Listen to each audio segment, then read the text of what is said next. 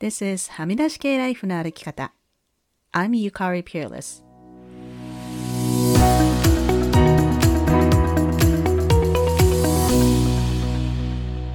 周りが決めた道からはみ出して自分だけの生き方をする人を応援するポッドキャスト、はみ出し系ライフの歩き方。Welcome to episode 207. 皆さんこんにちは、ピアレスゆかりです。今週末はカナダは Victoria Day という祝日が月曜日にありまして、連休となっているのでのんびり過ごしています。と言っても私はアメリカにクライアントさんが結構いるので、アメリカは祝日じゃないので、月曜日に普通にメールが来ると思うんですけれども、東の方はわからないですけど、ブリティッシュコロンビア州では5月のこの Victoria Day long weekend から夏が始まるという感じです。そうは言っても気温はまだまだ15度から20度の間でなんですけれども、まあ、この連休に年の最初のキャンプに行くっていう人も多いです。さて今週も何について話そうかなと考えていたのですが、例によってブッククラブの皆さんにヒントをいただきました。アトラス・オブ・ザ・ハートのブッククラブではブレネー・ブラウンの本を読むと必ず出てくる shame、そして完璧主義について読んでいろいろお話をしました。shame の定義は英語ではこうなっています。shame is an intensely painful feeling or experience of believing that we are flawed and therefore unworthy of love and belonging. これは日本語にすると、shame とは自分には欠陥があり、それゆえ愛や所属するに値しないと信じる激しく辛い感情や経験のこととあります。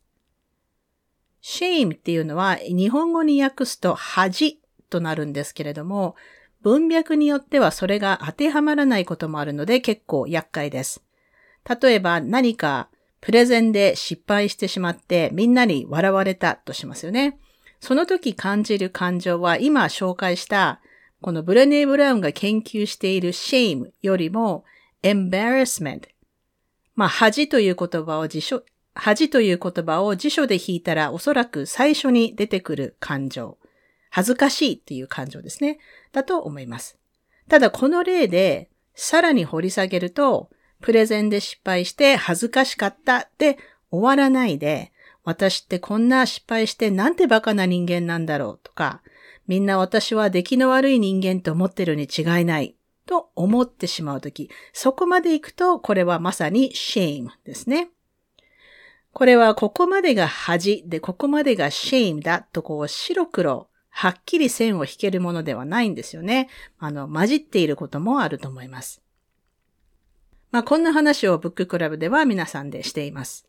そして今週は完璧主義は shame から生まれるということを学びました。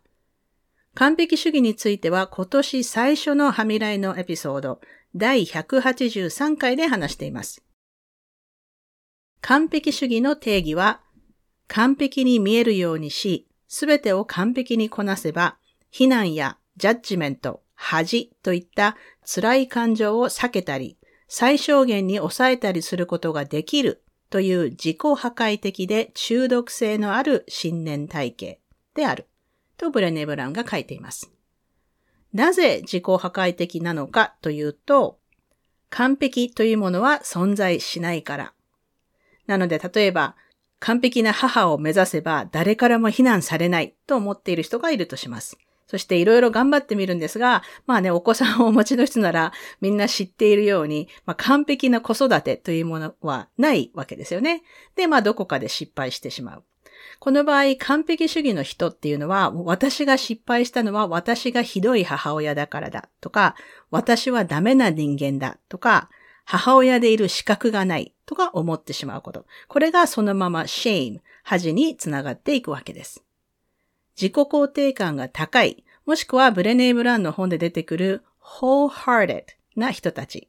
心からの生き方ができている人たちは、まあそもそも完璧を目指さないし、例えば、まあ忙しすぎて、こう出来合いのものを子供に食べさせたり、家が散らかったりしていても、しょうがないか、と 済ませて、シェイムまでこじらせることがないんですね。もちろんこれは言うは安しで実行するのは大変です。完璧主義をやめるには日々の練習が必要になります。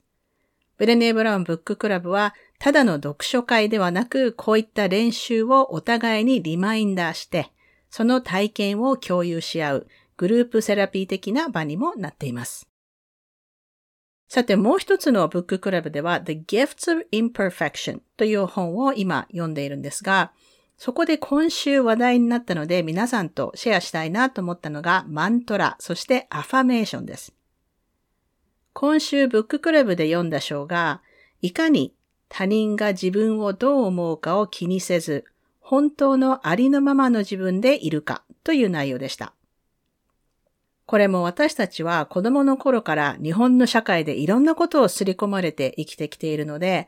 頭では理解できるんですが、実際実行するのって大変だよねっていう話になりました。なので、こう、コンスタントに自分にありのままの自分でいることをリマインダーしないといけません。こう、ぼーっとしてると、こう、知らない人に、ご主人のお仕事を支えてて、ゆかりさんはいいお母さんですね、とか言われてしまって、ついね、自分も引っ張られて、あーとか、なんか主人がーってこう、釣られて言ってしまったり、いやいや、そんなことないですよってこう、変に卑下してしまっていて、後で、あれは誰だったんだって自分で思うことがあるんですね。あれ絶対本当の私じゃないよ、みたいな。なので、私は意識して自分のジャーナルに I'm asserting the mastery of my real self というのを書いている。そして時々口に出してもいるという話をしました。これは日本語で言うと、私は本当の自分らしさを主張するみたいな意味ですかね。私がすごく好きなポッドキャストのとあるホストが Just becoming fully ourselves is the work of a lifetime. 完全に自分自身になることは一生かかる仕事だと言っていて、本当にそうだなと思いました。マントラとかアファメーションとか言うと、スピリチュアル系と思われるかなとか、怪しい人と思われるかなと気になるので、あんまりあちこちで言ってないんですが、私はジャーナルにいつもアファメーションを書いたり、口に出したりしています。そしてこれ本当に効くんですよ。で、別にスピケーと思われても、こう、アファメーションって自分のためにやっているので、他人に迷惑をかけないので、どんどんやっていいと思うんですね。マインドセットを変えるためには、常に自分にリマインドをしないといけないし、こう、ネガティブ思考にはまりがちな人は、ポジティブなアファメーションとかマントラとかいうのは効果あると思います。私はですね、もう10年以上前に、まあ私がまだ前の夫と結婚していた時に、家族ぐるみで仲良かった一家がいたんですね。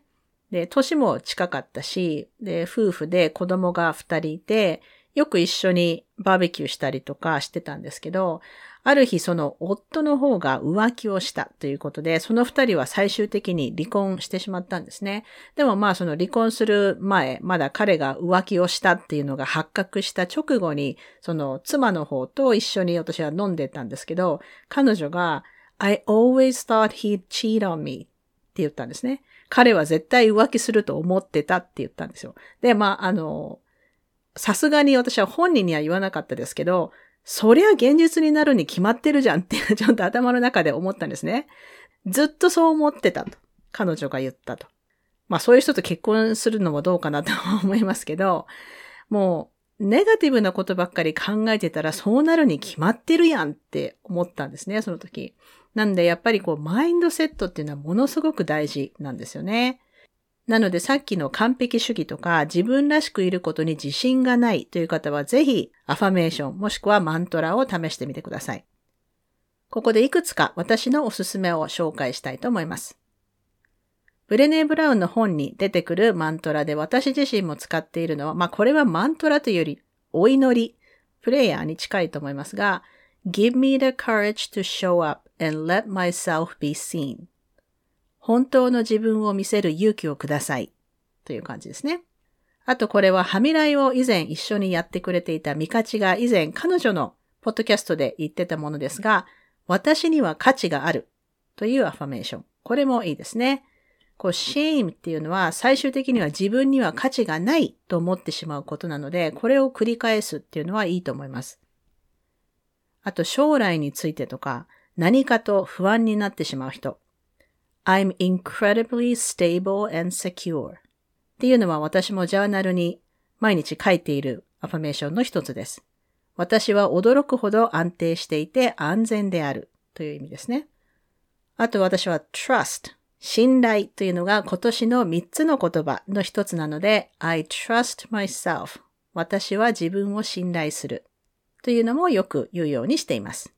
よくね、こう自分を信じようとかって言いますけど、人ってね、なかなか自分の感覚を信用しないことが多くないですか？なので、これもね、ほんと気をつけていないと、あの、忘れてしまうので、よく言うようにしています。アファメーションはググれば例文はたくさん出てきます。まあかなりスピリチュアル系なサイトも多いんですけれども、皆さんね、それぞれのカンフォートゾーンっていうのがあると思いますので、自分に合っていると思うもの、自分がいいなと思うものを取り入れればいいと思います。なんかそんなのおまじないみたいで効果ないと思ってる人も、あの、アファメーションってやって損することって何もないと思うんですね。まあ、最悪の場合で何も変わらない。なので、やって損はないと思います。私はジャーナルに書いたり、散歩中に自分で実際に口に出して言ってみたり、こうシャワーを浴びている時に言ったりしています。皆さんもこんなマントラアファメーションやってるよっていうのがあればぜひぜひ教えてくださいね。さて、それでは今週のポジティブです。今週のポジティブは2つあります。1つは明日で100日プロジェクトが終わるということです。3月から100日間、毎日水彩を書いてきて、それがようやく明日で100日です。この The 100 Day Project というのは、とにかく何かクリエイティブなことを100日やろうというもので、今年で私が参加するのは4回目だったんですけれども、今年はあの、毎日投稿しないといけない仕事と時期が被ったので、今年が一番大変でしたね。でも毎日何かやるっていうのは、こう、ストラクチャーっていうか、こう、ルーティーンができていいと思いました。まあ、水彩を毎日書くのはこれで一旦終わりなんですが、引き続きジャーナリングとエクササイズは毎日やっていきます。もう一つはこのエピソードのスクリプトを書いてる時に起こったんですけれども、かなり長いこと話していなかった友達から連絡が来たことです。I need your help って言われて、まあ、質問に答えたんですけれども、私のことを思い出してくれたんだと思うと嬉しいですよね。以前別の友達からもなんか今あなたのことが頭に浮かんだのってこうメッセージをもらったことがあってすごく嬉しかったので私もそういうことがあったらあの本人にメッセージするようにしています。そして最後にお知らせです。先週ちょっと触れましたがみんなの vulnerability をシェアする Vulnerability Anonymous 7月に book club が終わってから Zoom でやろうかなと思っています。興味のある方はご連絡ください。そしてしばらく忙しかったのでお休みしていたコーチングセッションも開始します。皆さんの相談に乗ったり、自己肯定感や shame、vulnerability についてもっと詳しく知りたいとか、話を聞いたり、ただ雑談したいとか、まあそういうのでも構いません。1回からでもサインアップできます。ただ時差の関係で日本の午前中の時間になると思いますが、ようやく少し時間ができたので数名受け入れ可能です。詳細はこのエピソードの詳細欄にリンクを貼っておきます。それでは今週もお聴きいただきありがとうございました。はみ出し系ライフの歩き方はプロデューサー、ホストのピアレスゆかりが未譲渡のコースト整理主領域であるカナダ・ブリティッシュコロンビア州ビクトリアで制作しています。ハミライへの感想、ゆかりへの質問、ご相談、今週のポジティブ、今週のブレイブなどはぜひインスタのアカウントまでお寄せください。リンクはエピソードの詳細欄にあります。番組へのメールははみ出し系 at gmail.com でお待ちしています。番組へのサポートは PayPal もしくは月ごとのサポートは Patreon で可能です。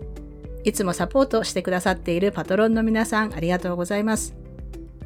番組のスポンサーは随時受け付けておりますので、ぜひお問い合わせください。はみらいショップの URL はすずり .jp スラッシュはみ出し系です。また、ニュースレターも毎週サブスタックにて配信していますので、ぜひ詳細欄からご登録ください。ハミライを気に入ってくださった方は、ぜひお聞きのポッドキャストアプリにて、ハミライのレビューを書いていただけると嬉しいです。レビューを書いていただいた方には、ハミライステッカーをお送りしますので、住所を教えてください。さて、ここまで聞いてくださった方に今週の内緒話をお話します。今週の内緒話は前回の続きなんですけど、引き続き水をたくさん飲むことを頑張ってるんですが、やっぱりね、1日4杯が今のところ限界ですね。で、あの、ヘルスコーチとか、水をたくさん飲むことを勧めている人に聞きたいんですが、トイレに行く頻度がめちゃくちゃ増えませんか？当たり前ですけど。まあ私は家で仕事してるので行きたい時にトイレに行けますけど、1時間に数回行きますね。で、これって普通なのかなと思っていて、あの、詳しい方、ぜひ教えてください。